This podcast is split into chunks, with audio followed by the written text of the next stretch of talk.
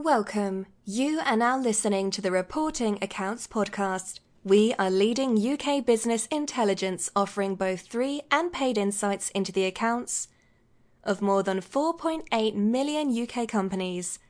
Our podcasts cover news and events from the UK financial markets and community, and much more. Visit our website at www.reportingaccounts.com. And now over to your host for today's podcast, Adrian Lawrence, our resident in house finance professional. Hello, and welcome to today's podcast from Reporting Accounts. Uh, Moonpig was in uh, one of our episodes a couple of weeks ago when they floated on the stock market, and it's back in the news again today. Um, they've announced uh, revenues for the year to end of April will be double last year's 173 million. Um, the shares in uh, recently listed Moonpig rose 2.5% in early trading today to £4.45.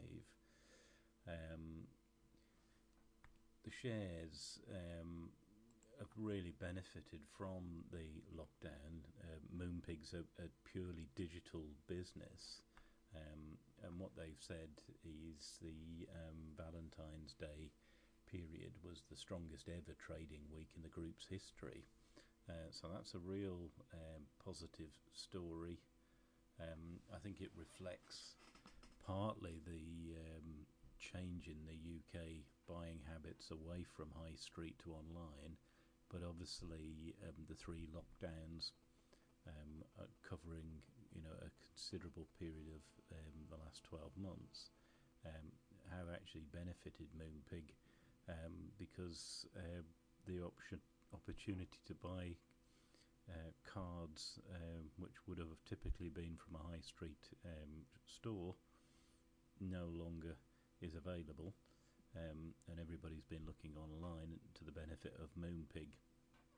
The supermarket chains do have um, greeting cards, but um, one of the advantages of Moonpig is um, they automate the postage service at the same time, so it's a, a an, an, easy solution um, if you want to send a gift and a, a card to use them.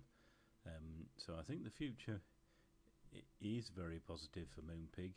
Um, really, I guess the opportunity that this lockdown has presented them perhaps isn't going to come again. Certainly hope not. Um, so it'll be really interesting to see how they fare um, when the market returns more to normal. Anyway, another positive story and a great business indeed. Uh, to learn more about our service at Reporting Accounts and how we host information and insights into more than 4.8 million companies, please visit our website, which you can find at www.reportingaccounts.com. Thank you.